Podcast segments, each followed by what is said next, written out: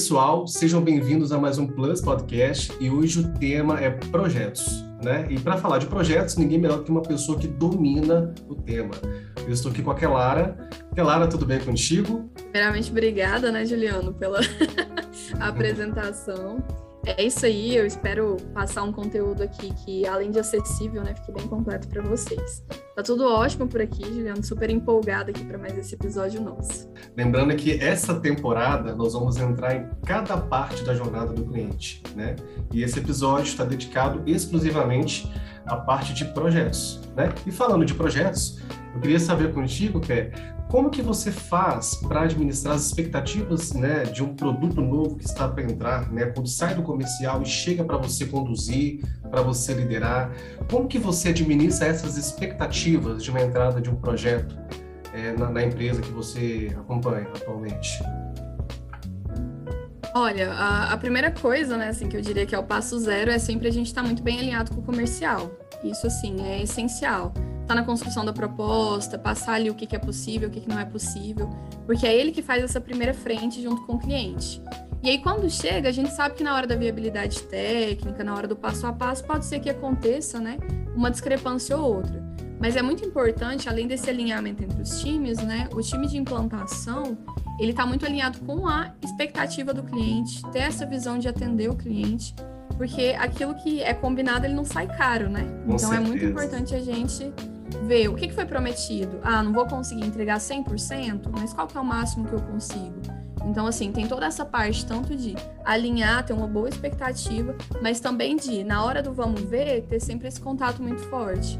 Aconteceu Perfeito. alguma coisa que vai sair fora do planejado, no comecinho, com o cliente, já é importante isso, né? Ser deixado claro, ter toda a transparência no processo.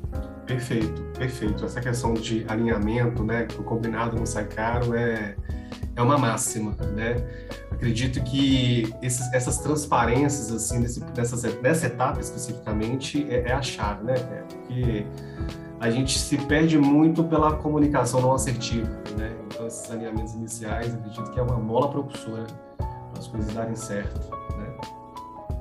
E até pela comunicação que, que às vezes a gente fica, fica com receio, né? Tem, tem algo que a gente lida no mundo dos projetos, né, que a gente chama até de a síndrome de Estocolmo dos projetos, que é aquilo, você fica tão tão preso querendo agradar o cliente que às vezes você não conta para ele verdades que precisam ser faladas, né? Exatamente. E aí o quanto se posterga, né, essa questão do de falar com ele, de passar o que, que realmente pode ser, não pode ser, aí fica pior. é melhor o cliente saber o quanto antes. Exatamente, exatamente. Melhor você deixar o seu cliente um pouco incomodado com a realidade do que ele ser surpreendido negativamente no meio do percurso. Né? Exatamente. Pelo menos ele administra essa situação, assim. E quais são os principais cuidados quando você define o escopo para você iniciar os seus trabalhos? Eu sei que você é muito organizada, que é. E por esse Tento motivo, ser. pode ser, pode, pode abrir detalhes, assim, sabe, de como que você se organiza, porque é algo muito rico. É, a, a, forma que você aplica projeto hoje é algo admirável. Então, assim, é mega importantíssimo isso. o, eu acho que, que até essa organização que você fala, né, vem muito da tendência que eu tenho de aprofundar sempre no negócio. Conhecer as pessoas, conhecer o ecossistema, saber o que, que é relevante. Então, quando você está numa cadeira de implantação de projetos, às vezes você tem a noção, você tem a expectativa de que um ponto é o ponto focal. Mas para o cliente, para as pessoas que vão receber, para aquele ambiente onde vai ser implantado, às vezes aquilo nem agrega muito. Mas um, um, outro ponto que ficou secundário é de grande importância. Eu gosto muito de combinar o método tradicional de projetos, com escopo funcional, escopo técnico, escopo de tarefas, com muito da metodologia ágil no sentido de percepção do cliente. O que é prioridade? o que, que a gente tem aqui de plano de entrega, quais são as expectativas. E aí, em cima disso, a gente vai saindo com o desenho do escopo. Ah, a gente vai trabalhar em sprints. Então, não, eu quero receber uma vez só. Ou assim, a, a versão que eu quero é uma versão mais básica, é só um MVP. Quero isso para ter uma, uhum. algum resultado mais rápido na minha operação. Então é muito importante, né, essa, essa construção do escopo. Você precisa ser organizado, conhecer de negócio, precisa ter alguém na cadeira para fazer esse controle. Mas é muito importante você estar banhado de todas as expectativas e tudo que está envolvido, sempre priorizando.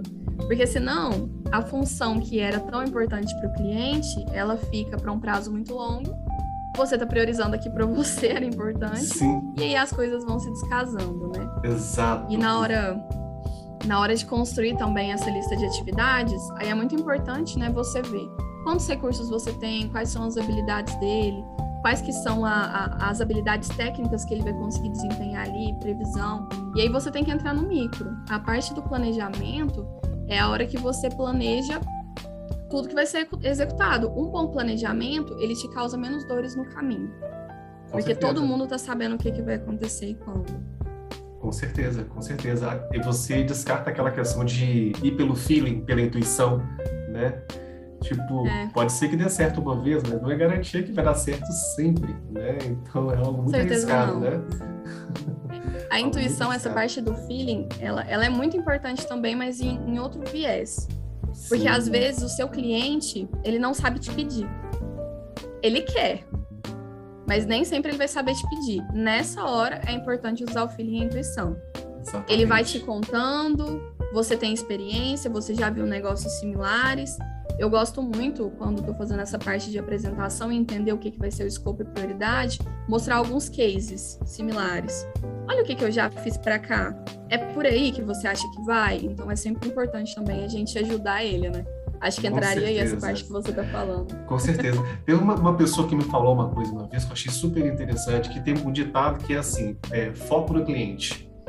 Mas isso é errado que a gente tem, a gente tem que ter foco no foco do cliente. O cliente às vezes não sabe o que ele quer e a gente tem que desenhar não. o foco dele para focar naquilo ali, entendeu? Você tem que direcionar. Exato. O... Ouvi um, tava ouvindo um podcast, né, esses dias sobre, sobre essa parte dos pedidos do cliente, né? E ele traz um uhum. exemplo que é muito bacana. Falar, ah, então você vai construir seu projeto é um carro. Quando você chega para o cliente, ele fala assim: "Ah, eu quero um carro que tenha algumas funcionalidades automáticas, que ele feche o vidro. Então, Sim. assim, você sabe que para construir aquilo de fechar o vidro, você tem uma, duas, três, quatro opções. Então, você precisa Exato. ir direcionando por quê? Ele fala da função. Às vezes ele ainda sabe qual função que ele quer. Isso já é um cliente muito bem direcionado. Mas toda Exato. a parte técnica, toda a parte de prazo, toda a parte de opções, inclusive, Ó, oh, mas tem como você fazer isso por um botão, tem como você fazer isso na hora que fecha, tudo isso é responsabilidade também de quem faz a entrega, né? Exatamente. E esse processo de desenhar as metas, os indicadores, como, como que é isso para você, assim, você, que pode ser que varia, né, de projeto para projeto, como você falou de sprints, de escopos, né? Como que é esse processo para você de criar esses indicadores de acompanhamento pra, para os seus projetos? Para essa parte, o essencial é o conhecimento do negócio. É a primeira coisa. Porque às vezes uma, um KPI, né, que a, que a gente coloca para medir, ele não vai dizer nada a respeito do sucesso daquela implantação. Então é muito importante você conhecer o negócio. Por exemplo, você está fazendo um projeto sobre financeiro. Ah, então ok, a gente está fazendo uma melhoria, vai ser um projeto para fazer uma nova implementação que visa reduzir alguma parte de custo. Então os KPIs eles têm que ser muito voltados ao quê? A questão de dinheiro, a questão de saving, a questão de comparativo. Ou vou fazer um projeto para mudar a, a, atuação de uma função estratégica dentro dessa empresa. Uhum. Então, aí, como que tem que ser os KPIs? Vão ter novas atividades? É possível ver volumetria nessas atividades? Então, é muito importante esse conhecimento Legal. de negócio do que, que realmente vai mudar, um depara, e você saber onde você quer chegar. Ah, então eu tenho um objetivo mais financeiro, um objetivo mais de atuação. O que você quer que surja com esse projeto? E aí você vai achando os parâmetros. É muito importante também ter experiência com indicadores, porque às vezes é algo completamente inédito, mas que você consegue usar um raciocínio similar. Então eu vou medir algo que assim nunca foi medido, é completamente novo. Isso não uhum. vem desenhado. Então isso precisa ser criado ali no momento do projeto. E eu gosto sempre, né, o, que a gente também fala muito em trabalho de squad, é muito importante você trocar isso com diferentes equipes. Porque além de ver, vir novas visões, né, as pessoas também podem te falar, isso que você está propondo é relevante, não é relevante? Faz sentido hoje ou tem algo que saiu do seu radar que pode ser ainda mais relevante? Quando você conclui, você também tem um indicador que dá uma nota final, né, para todas as ações, para saber, poxa, se o fornecedor é, correspondeu às expectativas ou não, né? Tem essa, tem essa parte também, né, que, é, que você Sim. realiza na final de um projeto para saber se qual qual foi o patamar que aquele chegou de, enfim, de êxito, né, ao longo do percurso, que é também legal, né? O, o subjetivo, ele é muito importante, né? Você trocar ali no dia a dia, mas quando você fala de uma conclusão, por exemplo, ou quando você fala, né, de mostrar até em um grau de satisfação, como se fosse um NPS também, que você vai mostrar para as pessoas que atuaram com você naquele projeto, o quanto que elas atingiram determinado objetivo na sua visão, né? Apesar de a medição ainda trazer um pouquinho de subjetividade, os números dizem por si mesmo. Então, até a gente vê isso assim, desde questões que não envolvem nem tanta é, burocracia, tanta intelectualidade. Sim. Quando você está, por exemplo, vendo um programa de jurados na sua televisão, como uhum. são dadas as notas? Sempre numérico e todo mundo entende. Agradou ou não agradou, né? Foi, atingiu o objetivo esperado ou não atingiu? Então, um 10 é um 10, um 0 é um 0.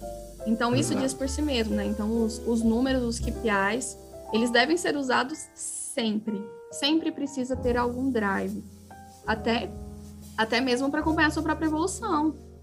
Como que, com a sua equipe, né? Onde a gente está hoje, isso, assim, é, é, é, infinito falar disso, né? Hoje, Nossa. até nos ramos da psicologia, a gente tem testes que usam. Hoje, qual que é a sua escala? Estou um 2, amanhã estou um 4. Então, esses parâmetros numéricos já foram para áreas antes nem vistas, então é muito importante. Não, tem gente que até para o astral tem um número também, né? Então, assim, vai além até dessa dimensão, vou parar para pensar, atenção assim. Né? É muito útil, né? É muito útil. Você tem que ter, você tem que ter uma referência para tudo, assim, Sim. né? O mais subjetivo que, que seja, né? Igual uma dança, um canto. Poxa, é arte. Pode me agradar, pode não agradar quem está do lado. É subjetivo, mas tem que ser quantificado, mesmo sendo, né? Porque tem parâmetros ali que precisa, que precisa chegar para a pessoa, né? Para saber e tal. É, é, vai longe essa conversa aqui, talvez isso daria um bloco gigante para debater aqui, né? E assim, os riscos, os riscos de, desses acompanhamentos também é um fator importante. É, essa, essa análise de risco, assim, qual, qual, quais são os cuidados que você tem para ir nessa, né, digamos, nessas feridas que acontecem ao longo do percurso, né, nos, nos riscos, feridas e possíveis feridas, né? De repente nem é, nem chega a ser um, algo que impactou, mas que tem que ter um cuidado. Como que é esse acompanhamento para você de riscos? É algo que é sempre importante pensar, né? Ainda mais a gente está agora na, na era do LGPD, né? Então Sim. Todo mundo tem começado a se preocupar muito, né, com essas questões de projetos, dados pessoais, impactos, né? Sim. Todos os riscos que a gente às vezes tem é, em, em, mudanças no geral, né? Como, como a gente faz para estar blindado nisso? É, aqui uh, entra um pouco também, né, de conhecer qual ambiente que você está entrando, quais são os objetivos. Eu costumo usar um método, né, que, que eles chamam até de o método da gravata borboleta, né, o Bulltime Method. Então, ele fala assim: imagine que o projeto que você está tá trazendo está no centro. E aí, do lado de cá, você fala das suas ameaças, você pensa nas suas ameaças, e do lado de cá você pensa nas suas consequências. Ele é como se fosse até uma espinha de peixe, mais voltada para riscos, né? Ele envolve esse pensamento, essa habilidade de quem está executando. Por isso que eu falo que conhecer o cenário sempre vai ser importante. Não dá para você chegar, se manter aéreo, se manter fora e fazer um bom planejamento, um bom mapeamento de riscos. Exatamente. Não tem como. Exatamente. É muito importante a gente fazer essa imersão. E aí, quando a gente pensa, né, eu, eu acho ele muito didático, até para explicar. Quando você pensa no seu projeto, é importante você avaliar quais são as possíveis ameaças. Então, por exemplo, vamos usar o, o projeto que a gente citou, né? É, hipoteticamente aqui no último aqui, que é a mudança de uma função estratégica. A gente vai mudar a função estratégica, a gente decidiu que ela precisa ter uma atuação um pouco diferente para que o negócio tenha sucesso. Quais são as ameaças a isso? É um projeto que a gente vai reestruturando. Ah, o, o projeto pode ter o risco de as pessoas que estão hoje nessa função estratégica, elas não quererem mudar, elas não entenderem qual é essa mudança, os líderes não comprarem a ideia. Então, aí a gente vai pensando, né? Vai elencando, é bom sempre anotar. Gosto também da lista, gosto da... gosto do método escrito, sou bem visual. Diga-se de passagem da lista, né? Que é uma listinha, né? uma listinha de grandes riscos, né? Bem, bastante completa, né? E, é, e é muito importante, Exato. Nesse momento, essa listinha ser extensa. É importante pensar mesmo e estressar. Estressar possibilidades. E aí você lista tudo que pode ter de ameaça, que fica do lado de cá da gravata. Do lado de cá, você pensa nas consequências. Então, se os líderes não comprarem, ah, se os líderes não comprarem, pode ser que eles joguem contra. Pode ser que eles continuem cobrando coisas da função antiga. Se as pessoas não entenderem, pode ser que elas também executem, né, diferente do esperado, por conta de alguma informação ou outra que não chegou. Exato. Se elas não quiserem, pode ser também que elas, né, por intenção, né, intencionalidade mesmo, façam com que o projeto não rode. Então é muito importante ir fazendo essas separações porque você precisa ter barreiras, você precisa ter planos, né, etapas dentro do seu próprio projeto que blinde cada uma delas. Aí a gente volta na conversa dos KPIs, por exemplo. ah, então se a pessoa não quer, como que eu vou saber que ela não quer? Como que é uma barreira que eu posso criar para conseguir mapear isso, que é uma possível ameaça, e assim evitar a minha consequência, que está do lado de cada gravata, de que ela frustre o projeto e ele não rode. Ah, a gente pode colocar um KPI de que sempre que ela fizer essa nova atividade, ela precisa fazer um registro. A gente pode medir em volumetria? Pode. Legal. Ah, ela não entendeu, ela não, não sabe, né, não conseguiu ter o conhecimento. Como que eu vou saber disso? É, primeiro, para eu blindar, colocar uma barreira do lado de cada ameaça, preciso ter uma boa comunicação, preciso ter um local onde eu vou colocar esse material para que ela consiga consultar. Mas mesmo assim, se ela não entender, como que eu vou ver? Que é durante a consequência, né? Eu vou ter uma prova que eu aplico a cada três meses para essa nova função os líderes né, não comprarem, o que, que eu vou fazer? Vou fazer reuniões estratégicas para a gente conversar e entender? Porque a melhor parte, né, assim, que, que você consegue atingir pessoas que têm uma intencionalidade diferente é entender o porquê. Exato. Por que, que você não quer vir, né? Significando para ela. Então, tudo isso você consegue colocando barreiras. Eu acho esse método bem completo porque você atua preventivo. Você pensa muito, se estressa e coloca todas as barreiras. Pode passar coisas? Pode, né? A gente sabe que tem esse risco aí no, no, nos projetos quando entra. Mas o importante é, surgiu algo que estava fora ali da gravata, já entra atuando e colocando a barreira e evitando para os próximos. Sempre uma forma de bastante correção. Perfeito. É, pela, pelas atividades assim, que você foi citando, é importante que também o, o funcionário tenha um know-how básico ali do projeto também, né? Tipo, na parte que ele está atuando, né? Que é tipo, se for um cara que vai pegar a parte da capacitação, que ele saiba todos os fluxos de capacitar, mas de atualizar, para que todos tenham ciência que aquilo ali aconteceu, porque eu reparei que tem muita coisa que é de skill específica aí, né? A pessoa tem que estar tá muito alinhado com toda a cadeia, né, corporativa para representar bem ali naquela parte. Essa é uma das bases, né, Gil, do, é. dos projetos, porque você precisa ter pessoas de diferentes habilidades. Isso. Isso varia muito com o tamanho do projeto. Mas hoje em dia, né, os projetos costumam ter uma magnitude muito estratégica.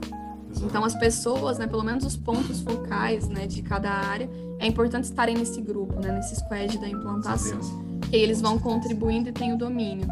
Mas ao mesmo tempo sabe o que está acontecendo, que é o que você falou. É, a galera tem que estar tá ligada. E, tipo, pô, em que instância nós estamos, né? Enfim, nessa, nessa ação, nesse projeto para a galera entender onde que tá, para onde está indo o carro, né? Acho legal essa atualização aí. E o que, que é determinante para você quando a gente fala de sucesso de um projeto? Eu sei que a gente mapeou risco, eu sei que isso é determinante para o sucesso, mas assim, de uma maneira geral, quando você fala de um projeto, o que, que é determinante para você conseguir o sucesso na entrega dos seus projetos? Para mim, a, a, o maior sucesso do projeto é quando as pessoas envolvidas, as pessoas que são os clientes, que são as pessoas que receberam aquela inovação, aquela implantação, elas usam. Elas usam, Legal. elas dão feedback, elas é, começam a viver aquilo ali no dia a dia. É, o projeto, ele tem sucesso quando ele deixa de ser projeto. Ele vai lá para o dia a dia, vai para a rotina e ele começa a ser utilizado, porque esse, esse é o maior drive de que você fez um bom Legal. trabalho, quando as pessoas aceitam e começam ali a, a ter a percepção de que aquilo ali veio a melhorar. Por mais que às vezes não sai perfeito, né? Tem correções de rota, e isso acontece até com soluções antigas que já estão mudando, é normal. Mas quando as pessoas usam, fala, isso é útil para mim. Esse para mim é o melhor drive. Indo pelo oposto, o que jamais se deve fazer em uma implantação de projeto? Que agora já é totalmente o oposto, é pelo insucesso. Lado, né? É, pelos, pela minha experiência, né, do, dos projetos onde eu vi que foram assim o, as maiores oportunidades que precisaram de correções de rota e que hoje em dia não faço implantações sem ter isso, né? É, é a sustentação.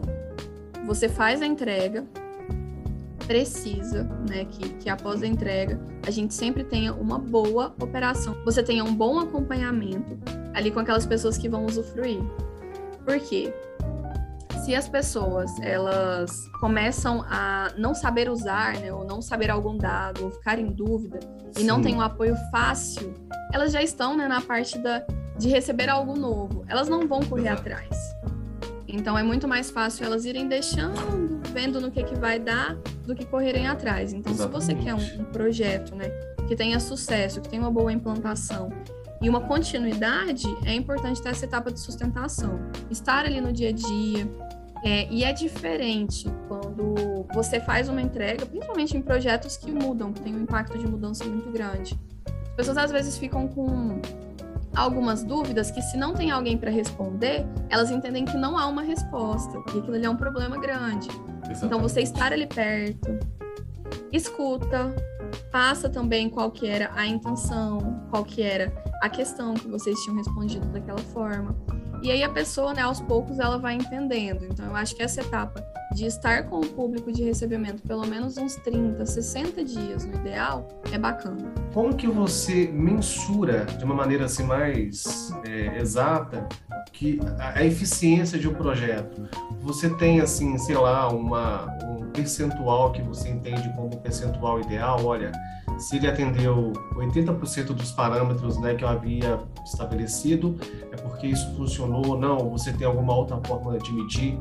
Como que é para você é, definir se de fato um projeto ele deu certo ou não? Cada projeto ele precisa ser analisado de uma forma específica, né? Porque hoje, hoje eu já atuei em uma variedade grande de, de caixas, né?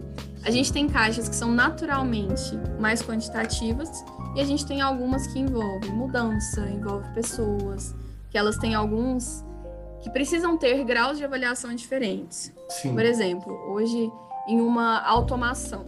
Ah, vou fazer uma automação de uma função que já é existente.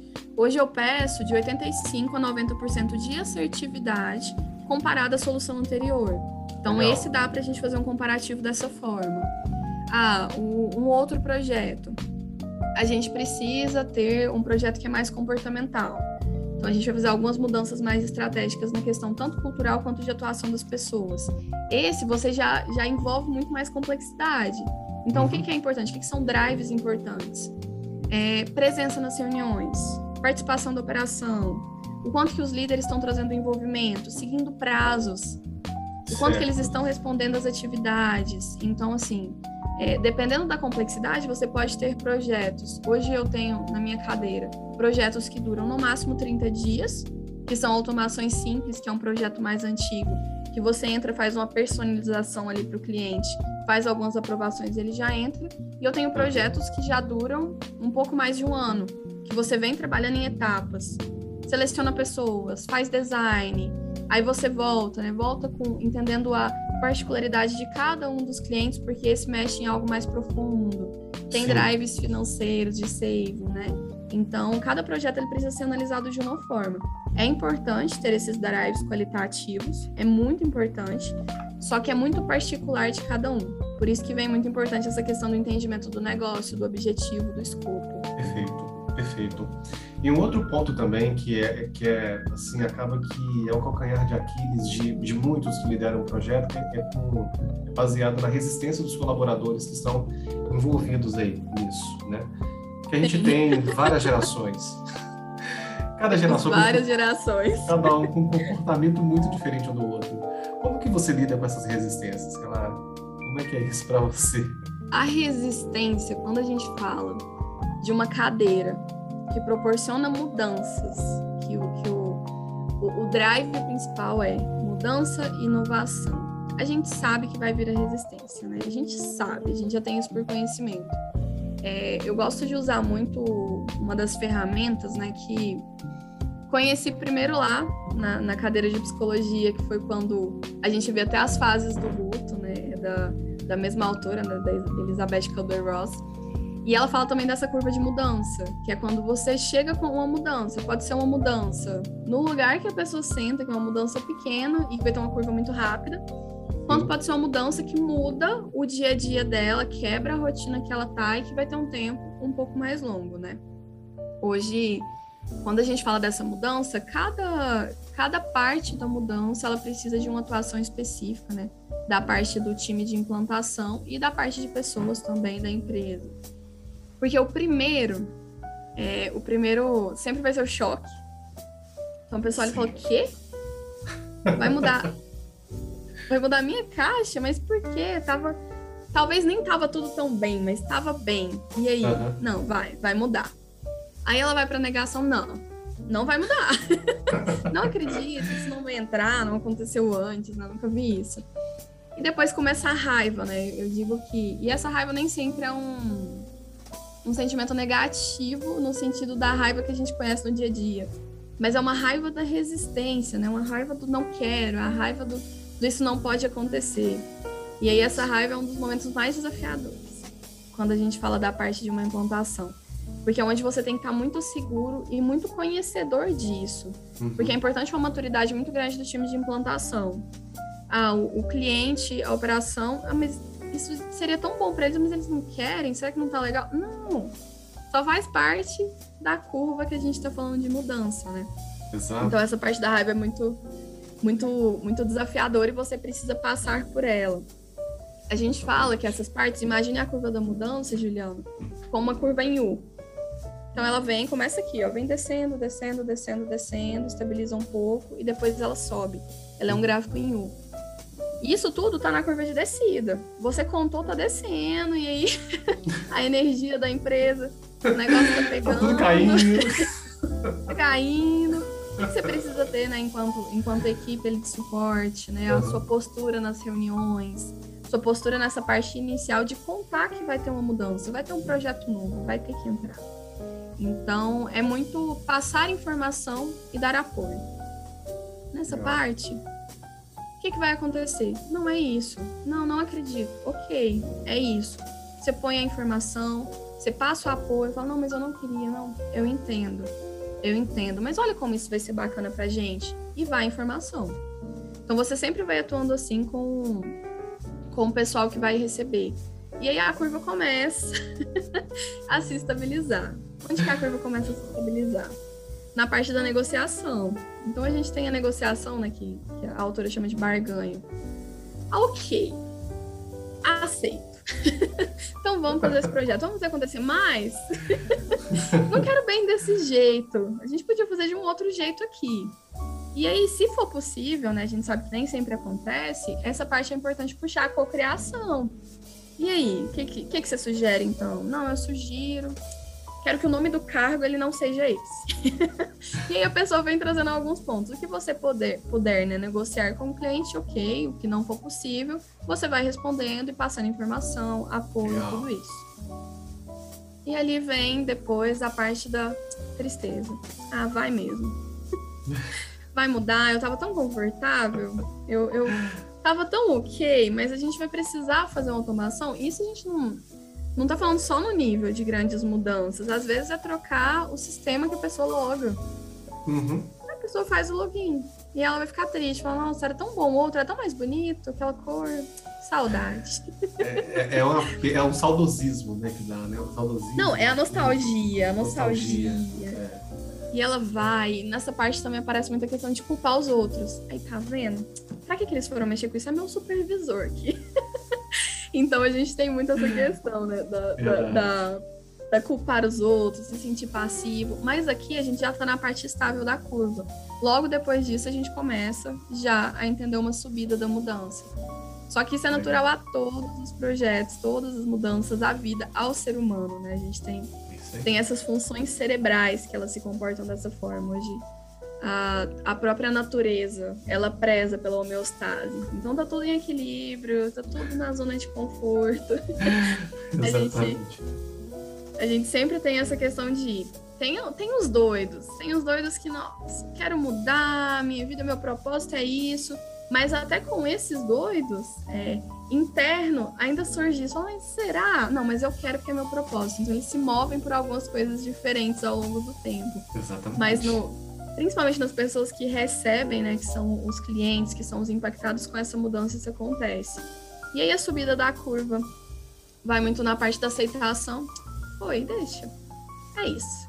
E depois, que é a parte boa que todos nós sonhamos, que todos nós queremos os nossos projetos, é quando eles começam a ver, a ver as possibilidades. Falar, ah, mudou. É mudou.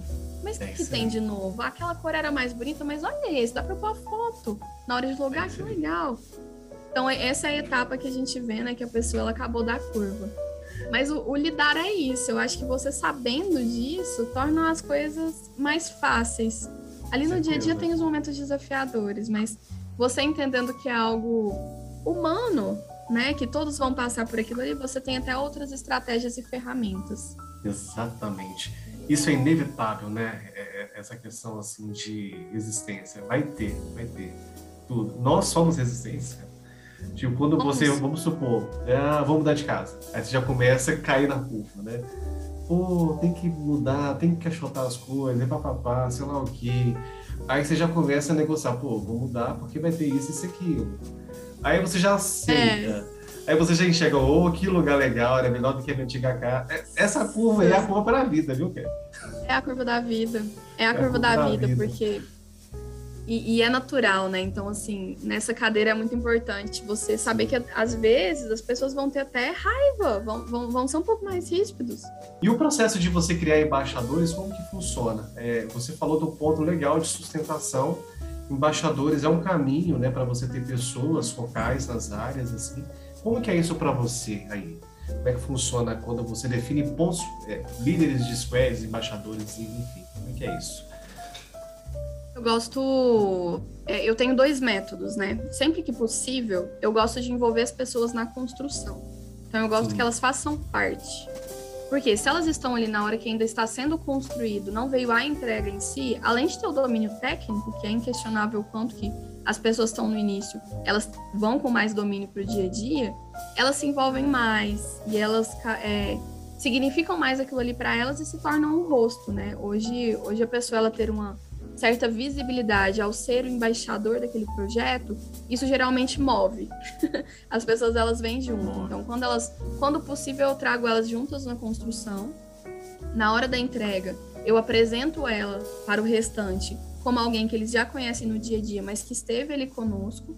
Então, isso causa um certo empoderamento da pessoa e ela ajuda na sustentação e até nas dúvidas. É, é muito bom quando você tem o cliente envolvido nessa parte, porque ele esteve junto. Então, qualquer correção de rota é mais rápida. Na hora de responder a dúvida, que é básica, né, digamos assim, do colega do lado, ele já sabe também dar esse suporte, não precisa fazer todo um caminho para voltar até a equipe de projetos. Então, quando possível, eu gosto de fazer isso. Quando não é possível, no momento da entrega, é, se for uma entrega assim que é atrativa, gosto de fazer votações. Gente, quem quer, né? Quem, quem quer vir para ser os embaixadores aqui? Porque se isso for da parte da pessoa, se for autônomo, não, eu quero, eu quero. É outro caminho, porque é muito mais fácil de você significar, você ensinar. Mas vamos supor que nenhuma das possibilidades foi, foi viável para aquela entrega. Não teve nada disso. Não consegui, vou ter que escolher alguém. Exato. Aí eu aconselho muito né, a escutar a pessoa. Você chama e fala, queria que você fosse meu embaixador aqui. Ah, não, mas eu não quero. Mas por quê? Me conta. Não, não quero porque esse projeto é muito ruim. Não queria. Tá, mas por que você acha que é muito ruim? E aí você vai formando um rapport com a pessoa você vai escutando, vendo quais são as resistências dela. Eu, uhum. eu gosto muito de um, de um caso né, que, que a gente teve aqui na empresa onde eu trabalho, que a gente foi fazer a apresentação de um projeto, uma entrega. Nesse momento eu nem precisava de embaixador, mas acabou que a menina se tornou minha embaixadora. Hoje a gente trabalha aqui, tem alguns pisos, né? Hoje ela trabalha uns quatro pisos de distância. Terminou a reunião de entrega, ela me chamou e falou: Posso ir? Falei, claro. E ela veio. E ela veio e sentou na minha frente e falou assim: Sabe por que, eu não acredito nisso? e trouxe, e trouxe várias coisas. E eu escutei todas, anotei todas e respondi uma a uma. Ela não saiu daqui acreditando 100% na visão que eu tinha daquilo, mas ela saiu daqui entendendo que eu tinha uma visão sobre aquilo, que ela trouxe pontos importantes que agregam, que é importante falar, e saiu daqui com 80% deles esclarecidos. Então ela se torna uma figura de influência que comprou o projeto. Quando eu precisei de uma embaixadora, ela foi a escolha direta. Exatamente. Isso é tão importante, né? Porque as, as pessoas elas formam opinião muito rápido e às vezes a gente não tem a oportunidade de desconstruir essa ideia errada. Então, Sim. as perguntas boas são a chave, igual você falou aí, por quê? Por que, por que isso? Por que daquilo? Você foi perguntando para abrir o caminho ali. E ela teve a oportunidade de trazer os porquês. É, e ela te trouxe todos os porquês. E você trouxe. desconstruiu muita coisa. Isso é, isso é muito muita importante coisa. quando eu falo de um projeto. É Muita. E eu mudei, assim, a minha apresentação do projeto baseada em coisas que ela me trouxe. Legal. se isso que eu tô trazendo aqui talvez não é tão relevante, se eu começar por essa outra parte aqui que vai mostrar o dia a dia, por escrito, um checklist, como que vai ser agora? Então, Exato. assim, foi, é muito, muito importante. Então, os seus embaixadores, eles precisam ter liberdade de conversar com você. Eles não podem te ver como a pessoa do projeto. Projeto tá fechado, é aquilo. Não. Tem que ter liberdade. Tem que te contar. Fala, nossa, sabe o sistema que vocês colocaram para mim? Muito ruim. Por quê? Ah, porque ele tá com problema nisso e nisso, e às vezes você descobre coisas muito ricas. Hoje, essa questão, assim, de, acho que de, de hierarquia, né, pelo menos é, nessas empresas mais atuais assim vem se quebrando muito assim é claro que o cargo é bom o cargo é bom pela decisão mas pela conduta é, não é nem bom né? O cargo é importante pela decisão. Você tem que ter alguém que decide. Mas assim pela pela conduta tá todo mundo ali no mesmo time né? Então assim é horizontal. É 360 a empresa toda comunicando. Precisa ser. A empresa tem toda comunicando. Você tem que entender todas as partes você não pode se des se distanciar pelo Isso. cargo, pela posição, pelo Exato. não se distancie dos seus clientes de jeito nenhum. Exatamente, eu concordo muito com isso. E graças a Deus eu vivo uma empresa assim, de conversar com, com um acionista da mesma forma que eu converso com uma pessoa que está acabando de chegar na empresa, sabe? É, é, assim, e funciona bem assim. É claro que cada um aqui decide alguma coisa. É, filho sem dono também não, não funciona, mas tem que ser tem que ser uma comunicação horizontal, assim, sabe? E uma coisa que muda muito com todo esse processo é a cultura. Né? Inclusive, eu deixei essa pergunta mais para o final, porque todo projeto, quando ele entra e deixa de ser um projeto, ele muda algum comportamento, assim, sabe? Como que é isso para você? Como que você enxerga nisso? Quais são é, a responsabilidade que vem com isso, que você enxerga, que você deixa de insight, de toque, de pontos assim que são são conectados nessa mudança assim, de, de cultura? Quando a gente fala de cultura, né, a gente, a gente usa aquela frase, né, do que o CNPJ ele é composto por vários CPFs, né? É. Então a cultura em si também ela é total pessoas. Logicamente você tem, né, o ecossistema geral, né, daquilo que, que a maioria, que, que os líderes, né, trazem. Tem toda uma, uma questão subjetiva. Mas quando você pensa, são as pessoas que vão moldando aquilo ali no dia a dia. Sim. Porque não é possível você ter um desenho de uma cultura que não roda no dia a dia. O dia a dia é a cultura. E quando você fala de uma entrega de um projeto, o que, que a gente já viu que acontece? A gente tem a curva da mudança. então, sempre que a gente fala desse impacto na cultura, no primeiro momento, né, que a gente fala muito da negação, que a gente fala da passividade, a gente vê que isso tem uma certa resistência. Então, as pessoas querem continuar naquela cultura antiga, querem estar lá. E o que, é importante de uma cadeira, né, que, que você sabe que isso vai acontecer, dependendo também sempre da magnitude né, do, do projeto. Vamos supor que estamos falando de um projeto grande, um projeto que muda assim, pilares essenciais dentro da organização. Quando a gente fala de um projeto que tem esse grande impacto, você primeiramente precisa ter as pessoas de pessoas, né, as áreas de talentos humanos, muito próximas nesse aspecto, também atentas com isso, escutando pessoas, fazendo grupos, né, tendo os momentos ali de brainstorming com todo mundo, para ver se está surgindo alguma coisa que precisa ser levada para o gerente de projetos, para que ele consiga atuar, é muito importante, e sempre ter uma comunicação muito fluida. Ter um canal padrão de comunicação, mandar tudo por lá, ter uma constância naquilo que você está tentando fazer. Porque, por exemplo, um projeto que um mês a gente fala dele, no outro a gente já nem fala, no outro a gente já está em outro lugar, as pessoas vão se perdendo, elas precisam estar envolvidas. Então, ter uma comunicação fluida, ter essa constância de que está acontecendo, vai ajudando as pessoas a passarem pela curva. Porque senão elas travam, elas vão estar sempre no mesmo ponto e não vão caminhando. Lembrando que quando a curva está em, descendência, o que, que a gente precisa fazer? É a informação e o apoio. Então, isso precisa acontecer também no âmbito de cultura. Porque se você não dá informação e apoio, ela fica estagnada. Quando você vai fazendo esses trabalhos, ela consegue ir caminhando né, para que ela vá para onde você tem alguns drives de mudança. Estou fazendo um projeto de implantação de métodos ágeis. Preciso que as pessoas vão. É com o tempo, né? Esse, esse fator ele é essencial. É, precisa de um pouquinho de tempo, um pouquinho de paciência, uma boa estruturação, organização, e aí a cultura também ela vem acompanhando, né? Se as pessoas acompanham, passam pela curva, a cultura ela vai sendo né, um, uma consequência disso. Perfeito. Show com chave de ouro. Kelara, muito obrigado tá, por essa aula que você acabou de me dar, por essa aula que você acabou de dar para os convidados, ouvintes aí é, é sempre muito rico a troca de É sempre muito rico, né? Esses momentos assim. E foi, foi uma aula de projetos. Então, assim, só agradeço mesmo a sua participação. Te desejo aí todo sucesso na sua carreira e na sua vida, tá? De verdade. Agradeço a oportunidade, foi um prazer aqui falar com vocês hoje, compartilhar um pouco dessa experiência, né, desses aprendizados que eu vim tendo aqui também ao longo dos anos. E conta comigo, Gil, conta comigo, pessoal. Também estou aí na, nas redes, o Gil sempre deixa aí. Podem acionar em caso de necessidades. Show de bola. Muito obrigada. Redes sociais da Kelara tá na descrição desse vídeo. É, se estiver assistindo aí pelo Spotify, aperta né, um botãozinho embaixo de seguir aqui no, no YouTube, aperta em se inscrever para fazer parte dessa comunidade. Desde já um grande abraço a todos e nos vemos no próximo episódio. Até mais. Tchau, tchau. Um abraço, pessoal. Tchau, tchau.